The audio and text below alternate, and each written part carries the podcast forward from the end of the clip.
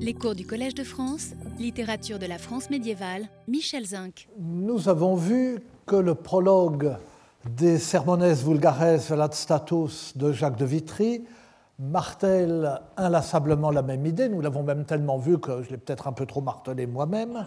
Et euh, c'est la même idée à laquelle ramènent sans cesse les approches différentes développées dans les chapitres successifs. C'est un prologue bien construit, élaboré, ce n'est pas une pure et simple répétition, mais on voit d'autant mieux ce qui préoccupe euh, l'auteur et ce prédicateur modèle, en somme, qu'est Jacques de Vitry. Le prédicateur ne prêche pas pour lui-même, pour sa satisfaction ou pour sa gloire, pour montrer son éloquence ou sa subtilité, sous sa science, pour briller. Il prêche pour Dieu et pour l'édification des âmes. Et il doit donc s'adapter aux capacités de chacun et prêcher simplement pour les simples. Et ce souci, nous en étions là, il ne l'exprime pas seulement dans le prologue, mais aussi dans les sermons eux-mêmes. Et j'avais pris comme exemple, ou j'avais commencé à prendre comme exemple, parce que je suis toujours mal organisé, je m'arrête au milieu des développements, le sermon 16, qui est un sermon ad scholares, un sermon, enfin, euh, scolares, c'est à la fois les, universitaires, les savants, les gens de savoir, comme dirait Jacques Verger. Il, y a deux sermons ad scholares, c'est le deuxième. Le thème est emprunté au livre de l'Exode, Exode 3, 21, 22, et le sermon se greffe sur la célèbre interprétation que saint Augustin avait donnée de ce passage dans le De Doctrina Christiana euh, de 40. C'est euh, ce passage de l'Exode, c'est le passage où euh, Yahvé donne ses instructions à Moïse en vue de la sortie des Hébreux d'Égypte et il invite Moïse à inviter les Hébreux à spolier les Égyptiens de leurs trésors. Euh, je ne sais plus si j'avais mis.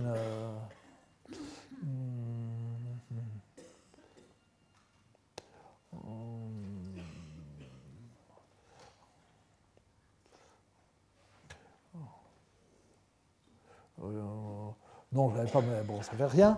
Le, d'ailleurs, c'est sans intérêt, excusez-moi. J'ai tellement l'habitude maintenant, il faut des PowerPoint. Le mien, c'est des faux, parce que d'abord, il est mal fait, et puis c'est uniquement des citations. Mais euh, je me crois euh, obligé d'en avoir, alors que j'ai horreur de ça. C'est une catastrophe. On, regarde l'écran au lieu d'écouter, euh, ça transforme et ça déforme la rhétorique. C'est quelque chose qu'on devrait interdire. Donc, alors, bref, je reviens, et donc, la parole de Dieu sans PowerPoint, n'est-ce pas? Exode. Euh, cum egrediemini, non exhibitis vacui, set postulabit mulier a vicina sua et hospita, vasa argentea et aurea aquestes et spoliabitis Egyptum. Nous en étions là. Lorsque vous partirez, vous ne vous en irez pas les mains vides, mais la femme demandera à sa voisine et à celle qui séjourne dans sa maison des vases d'argent et d'or, des vêtements, et vous en dépouillerez l'Égyptien. Alors, dans le De Doctrina Christiana, Augustin avait utilisé ce passage pour dire que les chrétiens ne devaient pas rejeter entièrement la science, la culture, les lettres du paganisme, mais qu'ils devaient les récupérer, les utiliser, les voler aux païens, en somme, comme une sorte de, pour leur formation intellectuelle et comme une sorte de propédeutique pour progresser dans la science divine. C'est un passage très, euh, très connu, souvent commenté, et euh, que j'avais commenté assez longuement euh, dans mon cours, mais euh, il y a euh, un peu plus d'une quinzaine d'années, et on retrouve l'écho de ce développement dans mon livre Poésie et conversion au Moyen Âge, au début, et en même temps que le commentaire du passage symétrique, enfin symétrique si on peut dire, la même idée avait été développée peu d'années auparavant par Saint Jérôme dans plusieurs passages, et en particulier dans sa lettre 70 à Magnus, orateur de la ville de Rome. Et lui prenait une autre image dans le Deutéronome, c'est euh, l'image de l'esclave captive. Le Deutéronome dit, euh, lorsque vous avez une captive qui est devenue votre esclave et que vous voulez l'épouser, vous pouvez, mais il faut auparavant lui couper les ongles et la raser entièrement, de partout. Et, euh, alors Jérôme commente, on peut garder euh, la culture antique, mais à condition de l'avoir débarrassé de tout ce qui est dangereux. Vous voyez, c'est la même idée chez les deux euh, grands intellectuels chrétiens, si on peut dire, de, euh, cette époque. Alors donc, Jacques de Vitry reprend, euh, c'est souvent, c'est une idée encore une fois, enfin c'est un passage très souvent repris, reprend le passage, euh, ou s'inspire du passage d'Augustin sur les dépouilles des Égyptiens. Il reprend l'idée. Et après, dans ce, donc je reviens à ce sermon ad Scholares, euh, il commente son prothème qui est un début du psaume 54. Je reviendrai sur cette construction des sermons, le thème, le prothème, la division, euh, tout à l'heure d'ailleurs pour voir. Euh, il résume le développement euh, en ces termes, le développement du thème, cum egrediemini non exhibitis vacui, ex libris gentilium, utiliora debemus exerpere. Nous devons donc, quand, lorsque vous partirez vous ne vous en direz pas les mains vides, il reprend la citation et commente Nous devons extraire des livres des gentils, des païens, ce qu'il y a d'utile. Bon, classique, c'est une paraphrase. Mais très vite, il nuance le propos. D'évasis, et le, sermon est divisé en, chapitres, ensemble dans le 6. D'évasis argentis et grammatica, et contrailos qui simplices sur les vases d'argent et sur la grammaire, et contre ceux qui se moquent des simples. Et euh, il, euh, il, explique que euh, les vases d'argent des Égyptiens, c'est la science de s'exprimer de façon correcte. Et c'est effectivement ça, la base de ce que les chrétiens devaient emprunter à l'éducation païenne. Et euh, l'enseignement de la grammaire et de la rhétorique, de la belle langue et de l'art de bien parler, c'est un emprunt fait à la culture antique païenne à quoi il ne faut pas renoncer. L'art de la grammaire est donc fondamental. Et cependant, ajoute-t-il, alors la grammaire dans le langage de cette époque, c'est le latin. c'est le latin. C'est encore comme ça chez Dante. Hein, dans le euh, De Vulgari Eloquentia, il dit il y a deux langues, la grammaire et la langue vulgaire. Et puis il y a différentes euh, sortes de langues vulgaires. Donc l'art de la grammaire est fondamental, et, mais il ajoute, et cependant, si parfois, par ignorance de la grammaire, des évêques ou des prêtres font une faute, euh, les scolares ne doivent pas se moquer de euh, cet évêque ou de ce prêtre qui se trompe, car il faut plus se garder des fautes morales que des fautes de grammaire. Ce n'est pas grave de faire une faute grammaticale, mais euh, pécher, euh, c'est grave. Et plusieurs citations, dont la plupart sont d'Augustin lui-même, appuient cette mise en garde.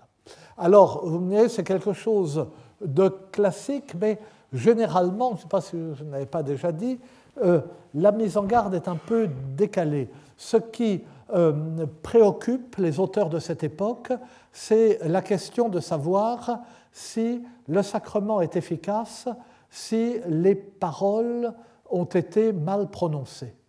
Et en particulier, prononcées avec des fautes de grammaire, euh, des solécismes ou des barbarismes par un prêtre ignorant. Et la réponse est toujours oui. Il y a quelque chose, il y a euh, un effet concret euh, dans le sacrement. Le sacrement agit ex opere operato, comme euh, dira saint Thomas d'Aquin. Mais cependant, Dieu voit l'intention et le prêtre qui baptisait euh, euh, in, euh, in, nomina patriae, etc., enfin, en se trompant sur toutes les désinences du latin, baptisait quand même de façon valide. vous voyez, dans ce cas classique, c'est la, la, question théologique qui est en jeu. Tandis que pour Jacques de Vitry, il s'agit d'une question en quelque sorte morale. Le, oui, c'est très bien, il faut, euh, il faut savoir la grammaire, mais euh, euh, se tromper sur la grammaire, ce n'est pas une vraie faute. Et surtout, la faute, c'est de se moquer de ceux qui ne savent pas la grammaire. Ce n'est pas de faire une faute de grammaire. Et il cite à ce moment-là plusieurs citations, dont la plupart d'Augustin lui-même, pour appuyer cette mise en garde. Augustin qui dit de récupérer la science antique, qui est lui-même ainsi euh, euh, qui était un si grand professeur de lettres avant sa conversion, euh, qui est un, écrivain comme il n'y en a pas, eh bien même Augustin dit cela. Alors Jacques de Vitry vise ici les moqueries des étudiants, les scolares sont essentiellement les étudiants, à l'égard de leurs supérieurs, des évêques, des prêtres, qui font des fautes de latin, hein, puisque donc Grammatica, encore une fois, euh, c'est le latin. Et la conclusion du développement est non contempnendi sunt viri religiosi, qui in arte grammatica non sunt multum exercitati. Il ne faut pas se moquer des religieux qui ne sont pas très experts dans l'art de la grammaire. Et les religieux c'est-à-dire ceux qui appartiennent à un ordre religieux, les moines. Ou, euh, euh, bah, alors évidemment, euh, bah, à l'époque de Jacques de Vitry apparaissaient les ordres mendiants, sont aussi des religieux, mais enfin, les, oui, pour les franciscains, ça va, les dominicains, généralement, savent le latin. Mais le, et, et donc, c'est une mise en garde qui vise les intellectuels urbains que sont les scolares, euh, qui euh, seraient tentés de se moquer des ploucs, euh, des, moines au fond de leur forêt, hein, qui savent moins bien le latin. Et après un exemplum tiré de la vie de saint Antoine, qui lui vivait au désert, comme les moines, et Jacques de Vitry précise que saint Antoine était illettré, il conclut à nouveau.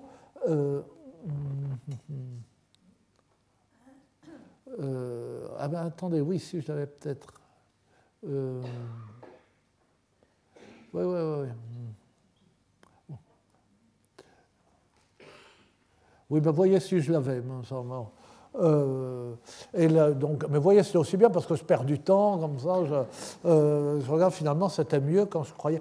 quand je prépare, je crois être consciencieux, parce que surtout ça me donne du mal, je suis si maladroit, de préparer mon petit machin, mais ensuite. Et, mais enfin, quand la citation est longue, ça a quand même un intérêt. Et on verra tout à l'heure ou la prochaine fois, quand nous aurons des citations en ancien français, comme on comprend quand même quand on a le texte, ça évite de tout traduire. Enfin bref. Donc il conclut Literati igitur et eloquentes simplicium fratrum ruditatem non spernant, quos unctio docet de omnibus, euh, premier épître de Jean, salutem, que ceux qui ont des lettres et sont éloquents ne méprisent pas l'ignorance des simples frères, à qui l'onction enseigne tout ce qui est nécessaire au salut. Et on passe donc insensiblement, voyez, c'est un sermon aux étudiants, on passe insensiblement de l'insolence des étudiants à l'égard de supérieurs moins instruits qu'eux, au mépris pour les religieux en général, qui ne sont pas très au fait de la grammaire, puis au mépris qui vise les véritables simples. Et dans ce contexte religieux, les véritables simples, ce sont les frères laits, les frères laïcs, donc qui sont illettrés. C'est pour ça qu'ils restent frères, comme l'était saint Antoine. Et donc même dans un sermon aux gens de savoir, Jacques de Vitry est sans cesse ramené à sa préoccupation des simples.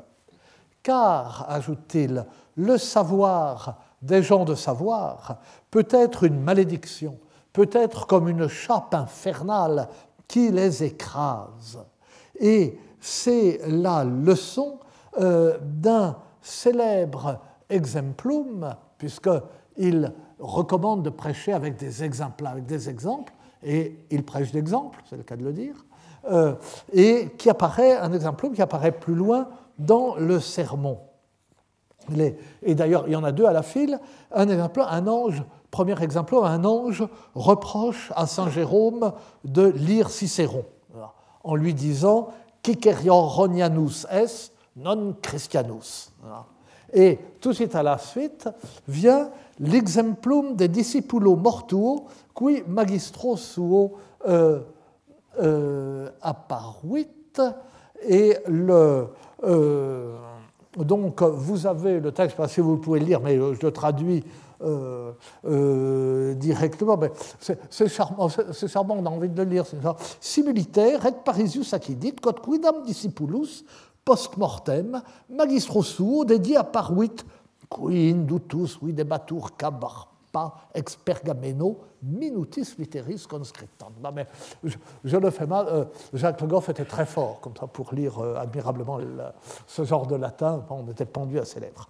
Eh bien, de la même façon, il arriva que euh, après sa mort, un disciple des écoles de Paris apparut un jour euh, à euh, son maître qui le vit revêtu d'une euh, chape, d'une cape, sur de parchemin, une cape de parchemin sur laquelle, qui était entièrement écrite en petites lettres. Et comme le maître là, il s'appelait ainsi, demandait à son disciple ce que voulait dire cette cape et les lettres, il, lui répondit on ne se rend pas compte que quand on écrit, l'ordinateur recherche le mot français qui lui ressemble, alors il connaît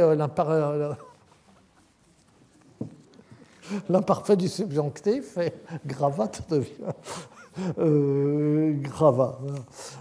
eh bien, euh, ces, euh, ces, lettres pèsent plus sur moi que si je portais au cou la tour de cette église. Et il lui montrait, là, bah, pareil, alors là, je ne vois pas pourquoi, le, la tour, il lui montrait l'église de Saint-Germain, Saint-Germain de Paris, c'est-à-dire Saint-Germain-des-Prés, parce qu'ils étaient justement dans le pré de cette église. Le pré de l'église Saint-Germain, c'est le pré au clair, euh, qui a encore une rue, n'est pas le pronom de la rue Saint-Guillaume, et les clercs parisiens laissaient battre là. Donc c'est situé dans le lieu le plus familier, pas des, rencontres quotidiennes, ce jour, du. Euh, et. Euh, et euh, lui dit-il, ces lettres sont les sophismes et euh, les, les, subtilités dans lesquelles j'ai passé, auxquelles j'ai consacré ma vie. Et il ajouta, je ne pourrais pas te dire par des mots euh, de quel feu je suis dévoré sous cette cape, mais je peux te le montrer d'une dans quelque façon, un petit peu, par une goutte de ma sueur. Et comme le maître étendait la paume de la main pour recevoir la goutte de sueur, euh, la goutte, euh, il a eu la main perforée euh, par cette goutte de sueur comme par une flèche extrêmement aiguisée. Bientôt, il a laissé le maître, les écoles de logique, et il s'est fait cistercien. Il est entré dans l'ordre cistercien. Et je, dit que Jacques de Vitry était très proche euh, du prince-évêque de Liège, Hugues de Pierrepont, qui lui-même a beaucoup favorisé les établissements cisterciens dans euh, son diocèse. Il est entré chez les cisterciens en euh, disant Je laisse le coassement c'est quoi en fait Aux grenouilles, je l'ai mais je laisse le crat au corbeau, je laisse les choses vaines au vin, et je me tourne vers une logique qui ne craint pas la mort. Et tant qu'il a été euh, dans l'ordre, qu'il a vécu dans l'ordre, sa main est restée percée, hein, et euh, jusqu'à euh, notre époque, quand nous étions, c'est-à-dire quand moi-même j'étais étudiant à Paris, il, il, a vécu jusqu'à mon temps, enfin, c'est quelque chose qui s'est passé assez récemment, et il montrait à tous le trou dans sa main. Bon, pardonnez-moi, mais enfin bon, ça donne un exemple euh, de ce qu'est un exemple. Hein, et, euh, euh, voilà. Bon. Et celui-ci est à la fois intéressant, raconté de façon plaisante. Il se passe tout près, là, dans le pré au clair, à côté de Saint-Germain-des-Prés. Et pour nous autres, il est extrêmement édifiant. Il y a de quoi méditer. Donc, euh, il y a, quand on passe sa vie dans la littérature du Moyen Âge, on se demande quelquefois si ce ne sont pas des vanae curiositates. Donc, euh, parler simplement, renoncer aux artifices et aux subtilités, euh, ce n'est pas seulement une nécessité quand on s'adresse aux âmes simples, c'est une obligation morale si on veut sauver son âme. Et vous voyez même une progression par rapport à ce que dit le prologue. Donc, pensée accessible, des exemples concrets et piquants, un style simple, clair, direct, sans artifice, un souci de l'édification qui prime sur celui de l'élégance et même de la correction grammaticale, l'obsession de toucher les simples. Voilà comment Jacques de Vitry conçoit une prédication qui s'adresse à tous, comment il conçoit des sermones vulgares velat status? Aux états du monde. Mais si, une fois que nous avons lu les exhortations à la simplicité du prologue, nous lisons les sermones vulgares velat status eux-mêmes. Ces sermones qui sont en latin et qui donc devraient être traduits au moins pour ceux d'entre eux qui s'adressent à des laïcs, euh, s'ils veulent être compris des simples. C'est une hypothèse d'ailleurs toute gratuite, puisque, comme je l'ai dit, ce sont des sermons modèles et en quelque sorte des sermons virtuels. Bref, si après le prologue, et donc après ces mises en garde et ces exhortations à la simplicité, on lit les sermons eux-mêmes, on s'aperçoit que, sans, bon, ils ne cherchent pas systématiquement la difficulté ou la euh, subtilité, mais il ressemble tout à fait à des sermons scolastiques classiques, c'est-à-dire des euh, sermons euh, conçus et prêchés dans le monde des écoles, dans le monde universitaire, qui était le monde parisien tout entier, puisque les maîtres en théologie prêchaient dans les paroisses de Paris. Et donc, un sermon euh, classique, eh bien, le prédicateur, pour le composer, le prédicateur choisit un thème dans euh, l'écriture sainte. Donc il commence par citer le thème, mais, et puis ensuite il, l'analyse. Bon. Mais ce serait trop simple de commencer directement par le thème. Donc il y a aussi un pro-thème, c'est-à-dire une sorte de thème secondaire qui est là pour introduire le thème principal. Donc on commence par une citation qui n'est pas la vraie citation qui sera commentée, on la commente un petit peu et on introduit grâce à elle le thème. Ce qui est déjà sorte de subtilité. Et après quoi, euh, donc on va développer une argumentation euh, sur le thème, et cette argumentation est une argumentation logique, parce que ces professeurs euh, sont des logiciens. Ces théologiens sont des logiciens. D'ailleurs, euh, si euh, vous allez à un cours, euh, alors plus difficile que le mien, ce n'est pas le même niveau, hein, au cours de mon cher collègue et ami Alain de Libera, eh bien, vous voyez que les auteurs dont il parle sont des théologiens, mais qu'il les aborde, lui, en logicien. Et que, ce n'est pas une logique extrêmement difficile. Donc, même dans un sermon ordinaire, il y a à partir du thème une argumentation logique, et donc on divise l'argumentation en parties. Hein. il y a une, démarche dialectique ensemble, ou au moins progressive, et ces parties sont elles-mêmes amenées et euh, euh, fondées, euh, amenées par et fondées sur d'autres citations scripturaires. Donc, le, lorsque, vous savez, lorsqu'on on commence à faire de la philo, on vous dit, oh, enfin, vous me disait de mon temps, c'est une vieille plaisanterie, pour faire une dissertation de philo, c'est facile, euh, tu as un sujet en deux parties, n'est-ce pas, euh, pas, euh, Conscience et responsabilité, hein, pourquoi. Et alors, tu, divises chaque mot, enfin, tu définis chaque mot par deux autres mots, hein, tu as donc quatre mots, tu, tu, définis chacun des quatre mots par deux autres mots, etc. Et euh, quand tu en as six pages, tu t'arrêtes. Eh bien, les, euh, euh, pour les, les, sermons médiévaux, ils, ne font pas comme ça, mais ils fonctionnent avec des mots. C'est-à-dire qu'ils ont leur thème, et pour développer leur argumentation, ils cherchent dans l'écriture des citations où il y a même, les mêmes mots que dans le thème. Et euh, ils développent leur pensée en s'appuyant sur ces citations. Alors ça demande euh, de l'astuce, parce qu'il faut tout de même qu'il y ait ou qu'on puisse tirer un rapport entre les deux citations. Quelquefois, il y a le même mot, mais les deux citations n'ont absolument aucun rapport. Donc, il faut trouver le rapport en liaison avec le développement logique de la démonstration euh, du sermon. Et il ne faut pas que le rapport soit trop facile, ça fait bête s'il est trop évident.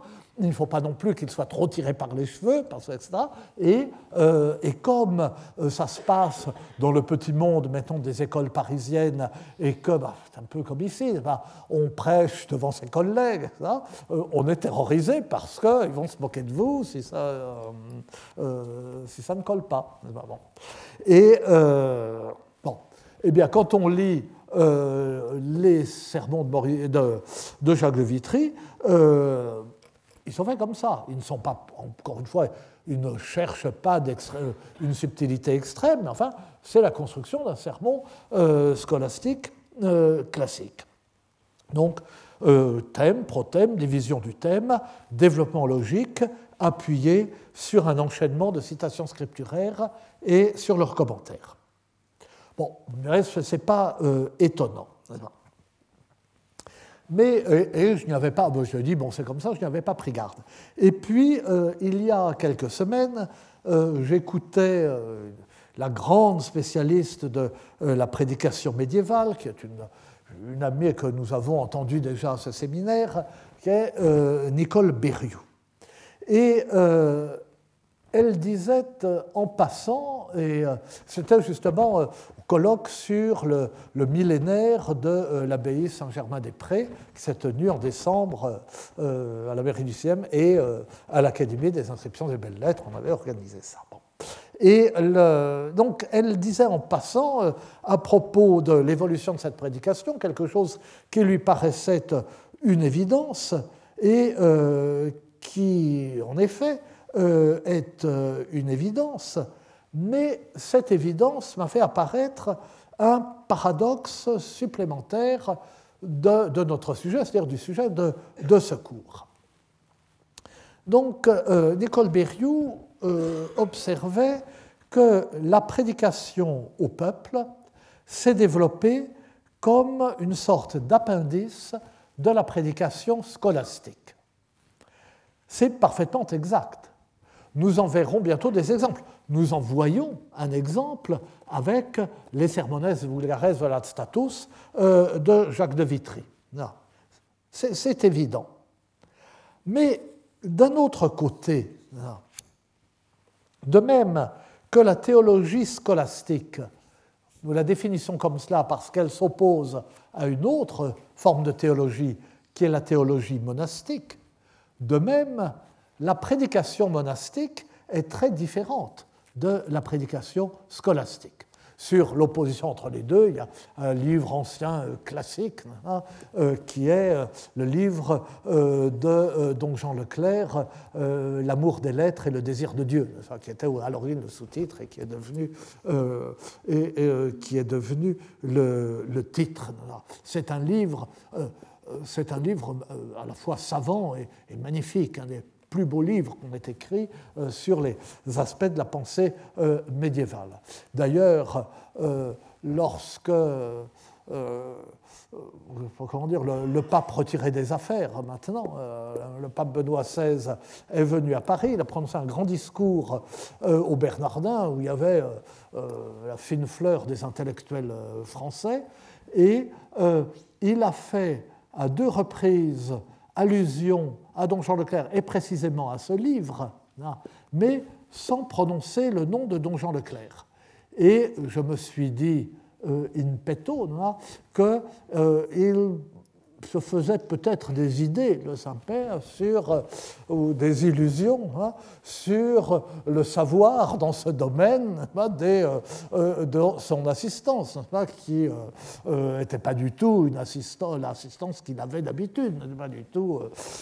C'était les intellectuels parisiens qui, majoritairement, ne passent pas leur jour et leur nuit à lire L'amour des lettres et le désir de Dieu de Tonson Leclerc. Mais je ferme. Euh, la parenthèse. Donc la différence entre ces deux prédications, c'est que la prédication monastique est effusive et que la prédication scolastique est démonstrative. La prédication euh, monastique reproche à la prédication scolastique son orgueil, sa prétention intellectuelle, sa science ostentatoire et pédante, tout ce que Saint Bernard reproche à Abélard, et aussi tout ce contre quoi Jacques de Vitry met en garde le prédicateur de Sermones Vulgares. Ce que euh, euh, la prédication, ce que, mettons, Saint Bernard, ce que les cisterciens reprochent euh, aux professeurs parisiens, et à la prédication des professeurs parisiens, c'est euh, cette euh, arrogance intellectuelle, euh, et puis d'écraser sous une science qui a l'air profonde et qui est futile, d'où l'exemple que nous avons vu, leur auditoire. Du coup, on pourrait penser que la prédication de type scolastique est moins adaptée au simple que la prédication monastique. Et est-ce que ce n'est pas ce que laisse entendre euh, Jacques de Vitry avec l'exemplum que nous venons de lire du maître qui, averti des dangers de la logique, y renonce pour entrer chez les cisterciens Eh bien, pas du tout. C'est le contraire. Nicole Berriot a raison.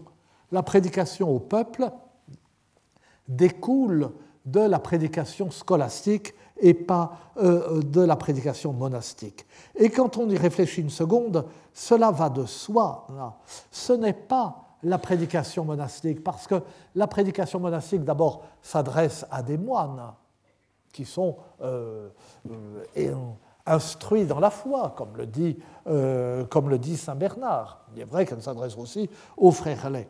Mais surtout, la prédication monastique les sermons de Saint Bernard, par exemple, ou de Guillaume de Saint-Thierry, ou de tous les autres, quand on les lit, c'est un flux qui suit euh, les méandres de la conscience et de la pensée, hein, dans une sorte de, cheminement euh, spirituel, un flux imprégné de références bibliques et patristiques qui sont intégrées au discours, qui sont indétectables pour celui qui ne les connaît pas. Ah, tandis que euh, le prédicateur scolastique est trop content euh, de, faire étalage de sa science, de mettre de point, ouvrir les guillemets, euh, comme dit Tartampion, etc.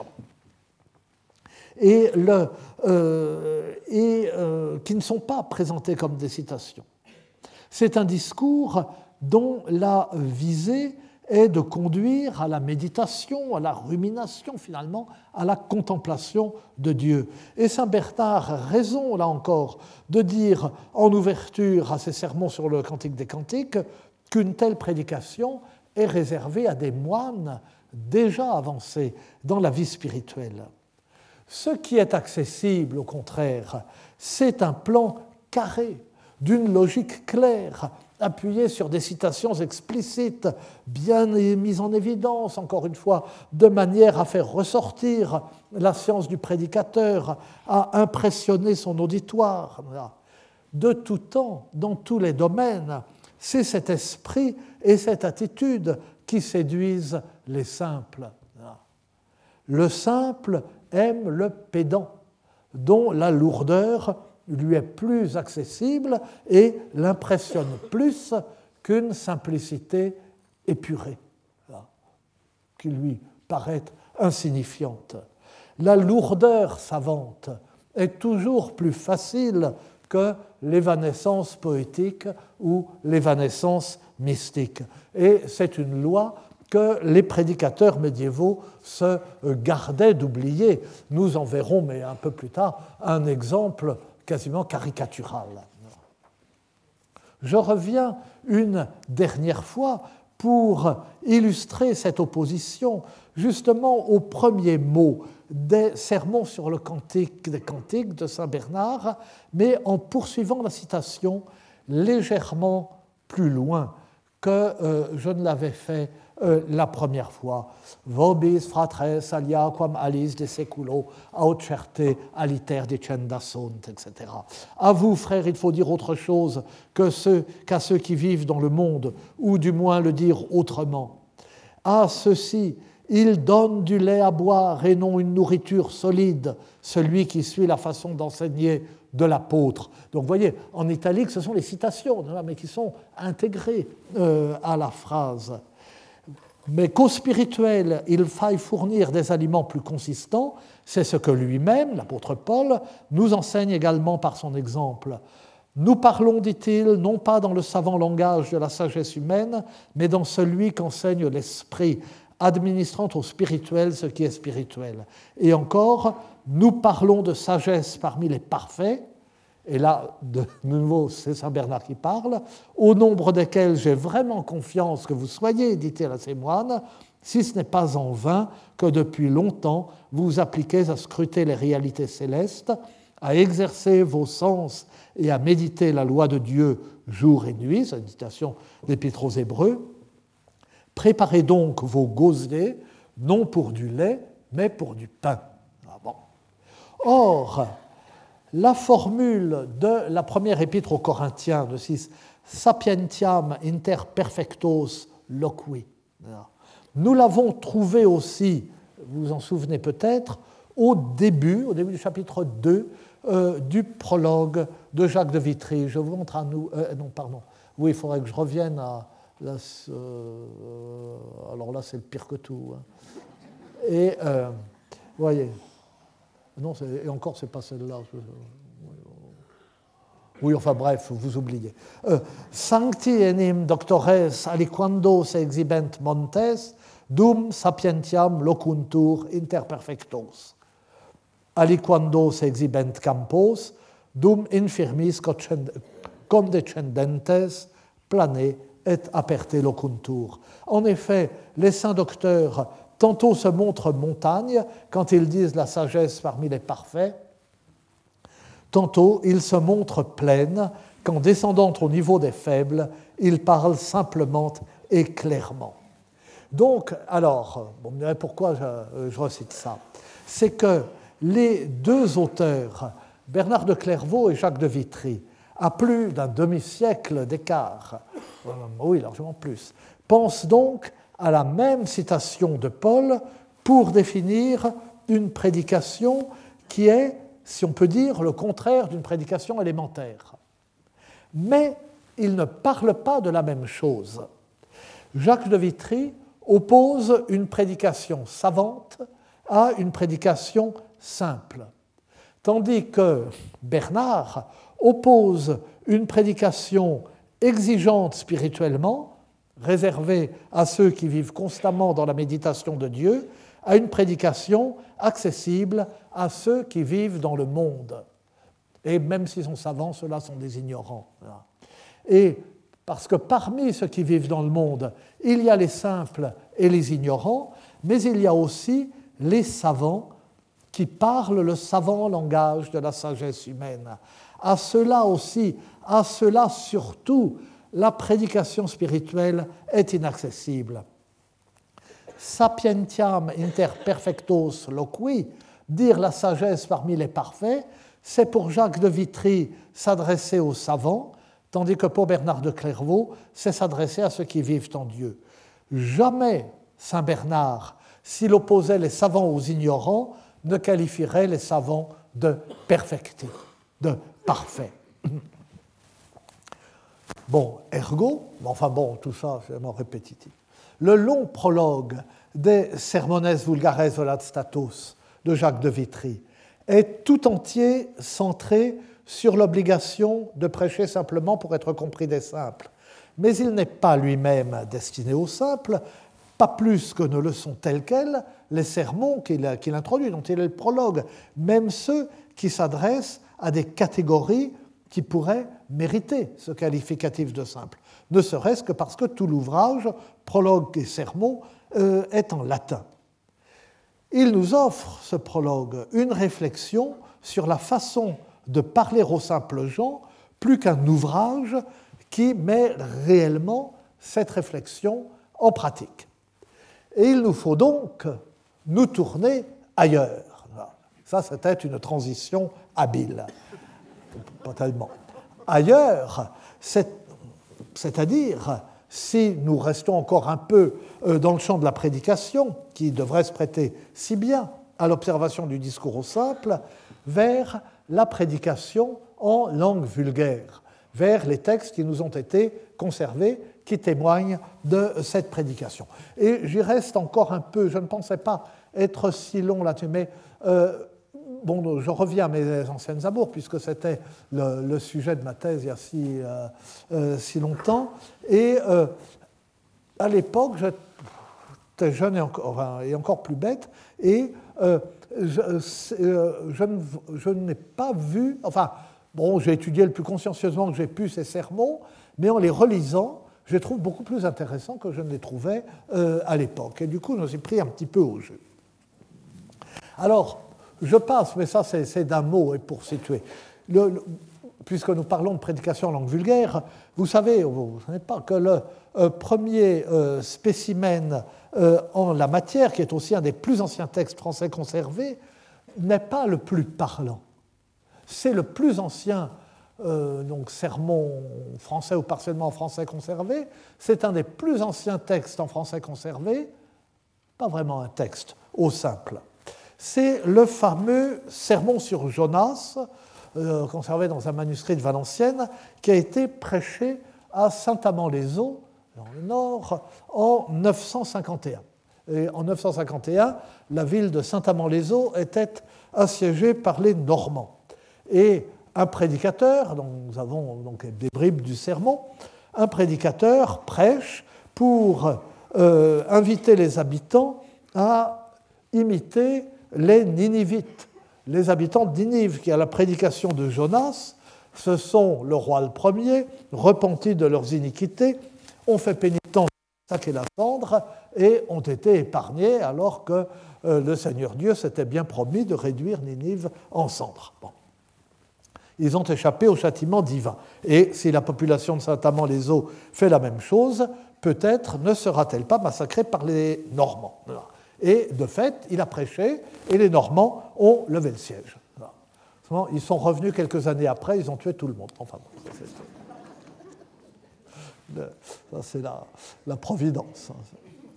Et, euh, et, voilà, ça c'est, enfin bon, c'est montré, la photo est très mauvaise, mais c'est le, manuscrit de ce euh, sermon. Donc le texte qui nous est parvenu, c'est un fragment de ce sermon. C'est un brouillon qui est parti en clair parti en note tyronienne, vous savez, l'ancêtre la sténo. Et il est parti en latin, parti en français, pour dire que je suis bien incapable de... Enfin, si on me le transcrit, ça va, mais euh, euh, le manuscrit, euh, juste le manuscrit devant moi, je ne suis pas assez savant. Hein. Et c'est une paraphrase d'un passage du commentaire de Saint Jérôme sur le livre de Jonas. Ce n'est donc pas un sermon particulièrement préoccupé de la façon dont on parle aux simples gens. Mais le prédicateur sait qu'il devra s'exprimer en français et il semble préparer une traduction du propos qu'il médite en latin ou du propos de Saint Jérôme qu'il adapte un petit peu. Et euh, généralement, euh, chaque phrase commence en latin et se poursuit en français ou est reprise en français.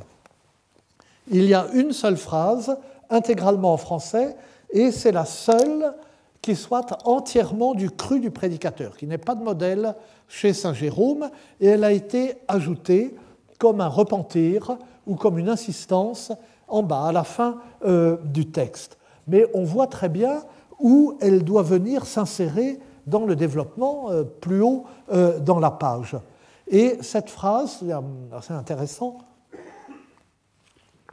porte sur un thème qui tient particulièrement à cœur au prédicateur, dont il a été question dans le texte de Saint Jérôme, et ce thème, c'est la conversion finale des Juifs. Dans la doctrine, euh, l'idée était, à cette époque, vous savez, on est passé au cours du Moyen Âge d'un anti-judaïsme à l'antisémitisme, mais euh, l'idée première était que euh, la fin du monde, bon, tout le monde attendait la fin du monde, et le plus tôt elle se produirait, le mieux ce serait, naturellement, parce que le Christ reviendrait dans sa gloire. Mais euh, la fin du monde ne pourrait se produire que le jour où tous les juifs seraient convertis jusqu'au dernier. Pourquoi? Parce que les juifs, bénéficient, enfin, les juifs bénéficient de la promesse faite à Abraham. Or, Dieu ne manque pas à sa parole, ce sont les hommes qui peuvent manquer à leur parole, mais quand Dieu a fait une promesse, il est lié. Et donc les juifs restent le peuple élu. Et les juifs ne peuvent pas être condamnés. Et donc la fin du monde ne, ne viendra que lorsque les Juifs seront convertis, parce que si elle vient avant qu'ils soient convertis, on ne pourra pas les récupérer. Et donc c'est une sorte d'obsession. Et alors, ensuite, d'où ensuite euh, tout ce qui s'est passé? Parce que euh, ben, l'ennui, c'est que les Juifs ne voulaient pas se convertir. Alors, euh, voulait les aider un petit peu, puis les forcer un petit peu, puis euh, voilà, fil en aiguille. Et, mais euh, euh, c'était l'idée première, et ce prédicateur, au milieu du Xe siècle, est, comme Saint Jérôme, cinq siècles plus tôt, est, plus, est marqué par cette idée, et il y revient dans la phrase qui est de lui. alors, de tout cela, j'avais cru pouvoir déduire autrefois que euh, le prédicateur, euh, j'ai cru pouvoir déduire, que le prédicateur était de langue française, qu'il était peut-être plus à l'aise en français qu'en latin, mais qu'il avait du mal à quitter le latin et à ne pas s'exprimer en latin dans le domaine dont le latin était la langue, celui de la Bible, celui de l'exégèse, celui de la pensée religieuse. Un monde dans lequel il, avait, euh, il a été formé, il a fait ses études, la liturgie, tout, tout, tout est en latin, et quand il parle dans ce domaine, il a du mal euh, à quitter le latin, même si sa langue maternelle euh, est le français. Et vous le voyez, tout cela illustre le passage, de la langue vulgaire, le passage pardon, à la langue vulgaire sous la contrainte des exigences de la pastorale, plus que cela n'illustre un mode d'expression à l'adresse des simples. Donc euh, voilà euh, pour le sermon sur Jonas, c'est des choses que j'ai dites dix fois, cent fois, enfin bon, euh, que j'ai dites encore trop longuement là. exit le sermon sur Jonas, mais bon, il fallait bien mentionner ce premier euh, euh, témoignage, et si ancien, d'une prédication en langue vulgaire, cette sorte d'application euh, du concile des ordonnances du concile de Tours, du canon du concile de Tours. En revanche, un peu plus de deux siècles plus tard, le premier sermonnaire en français, couvrant le les dimanches et les féries, les fêtes de toute l'année liturgique, ce qu'on appelle des sermons du temps. Ce premier sermonnaire présente, comme mode d'expression à l'adresse des simples, présente pour notre sujet un intérêt considérable. Et c'est un texte très très connu, sur lequel j'avais beaucoup dit autrefois, puis je ne suis pas le seul, euh, c'est la version française de l'homilière du prédicateur renommé qu'était Maurice de Sully, 1120-1196, et Maurice de Sully, enfin vers 1120, vers 1120, mais évidemment on connaît la date de sa mort, en 1196. Euh, oui, pour la naissance, il y a même une hésitation assez large. Euh, et Maurice de Sully, comme vous le savez, est l'évêque de Paris qui, en 1163, a entrepris la construction de la cathédrale Notre-Dame, qui s'est substituée à la vieille cathédrale de Paris, Saint-Étienne. Il existe en fait une version latine et une version française de cette homilière. Nous en avons beaucoup de manuscrits, euh, des manuscrits de la rédaction latine, des manuscrits de la rédaction française. Les premiers savants qui l'ont euh, étudié, euh, à la fin du XIXe siècle, Louis Bourguin, Albert Lecoy de la Marche, ont naturellement supposé que la version latine était première et que la version française était une traduction. Mais en 1952, un professeur d'Oxford, M. Robson, euh, C et C.A. Robson, mais je n'ai jamais su euh, à quel prénom correspondait C.A. Robson. Donc euh, Robson a donné une édition de l'homilière français d'après un manuscrit de Sens, de la, la, bibliothèque capitulaire de Sens. Et d'ailleurs, cette édition est la seule édition de l'homilière de Maurice de Sully aussi bien latin que français, qui existe à ce jour, enfin édition chrétienne. Et Robson, dans cette édition, a soutenu que euh, Maurice avait composé entre 1168 et 1175 une première rédaction brève en français qu'il aurait ensuite développée. Et la version longue, qui est présente dans la plupart des manuscrits, euh, aurait ensuite été traduite en latin, peut-être en partie par un autre que lui. Donc, ça révolutionnait l'idée que nous faisions de ce texte, et c'était quelque chose de, euh, euh, s'il avait raison, euh, d'extrêmement important. D'abord, ça montrait que dès le, milieu ou à peine le, début de la seconde moitié du XIIe siècle, l'évêque de Paris avait l'idée de rédiger ses sermons au peuple en français directement, alors que 50 ans plus tard, euh, euh, Jacques de Vitry ne le fait pas. Il, euh, écrit en latin. Et puis, ça faisait de, de cette homilière un des premiers monuments de la prose française. Vous savez que la, littérature apparaît d'abord en vers, et les, grands, premiers grands monuments de la prose française, ce sont les, euh, euh, bon, traductions de sermons de Saint-Bernard à la fin du XIIe siècle, mais surtout euh, les grands romans français et les grands romans en prose du début du XIIIe siècle. Et là, cela faisait une œuvre littéraire, enfin littéraire, oui, enfin une œuvre en prose majeure euh, de, euh, là, des années 1170, euh, contemporaine de, de Chrétienne III. Mais cette position a été fortement contestée tout de suite. D'abord par le grand Robert Bossuet et puis par d'autres savants.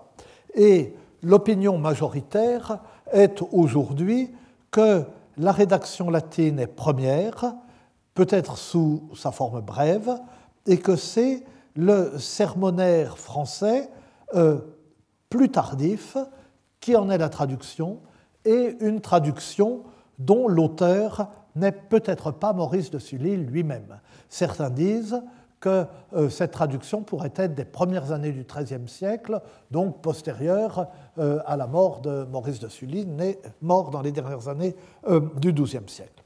Mais, je fais le malin avec ça, l'hypothèse, bon, on ne saura jamais. Et, mais enfin, la question est tout de même importante. encore une fois, si l'hypothèse de Robson était juste, elle établirait un développement très précoce de l'écriture en prose française dans un, et dans un domaine où le latin est la langue spontanément utilisée. Et elle supposerait de la part de l'évêque de Paris un souci extraordinaire de fixer dans sa forme même la prédication au peuple. Donc c'est une question importante. Mais pour le sujet qui nous occupe, ça ne change pas grand-chose.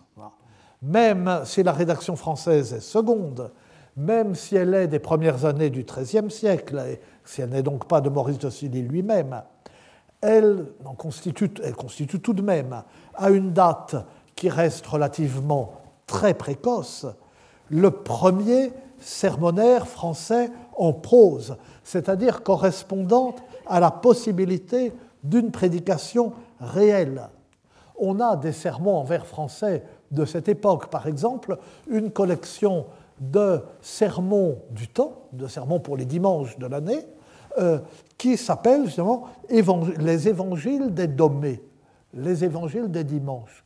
Mais en fait, c'est une sorte de traduction en vers des évangiles du jour, euh, dimanche après dimanche, et traduction glosée, en somme commentée, comme ça se faisait euh, à l'époque.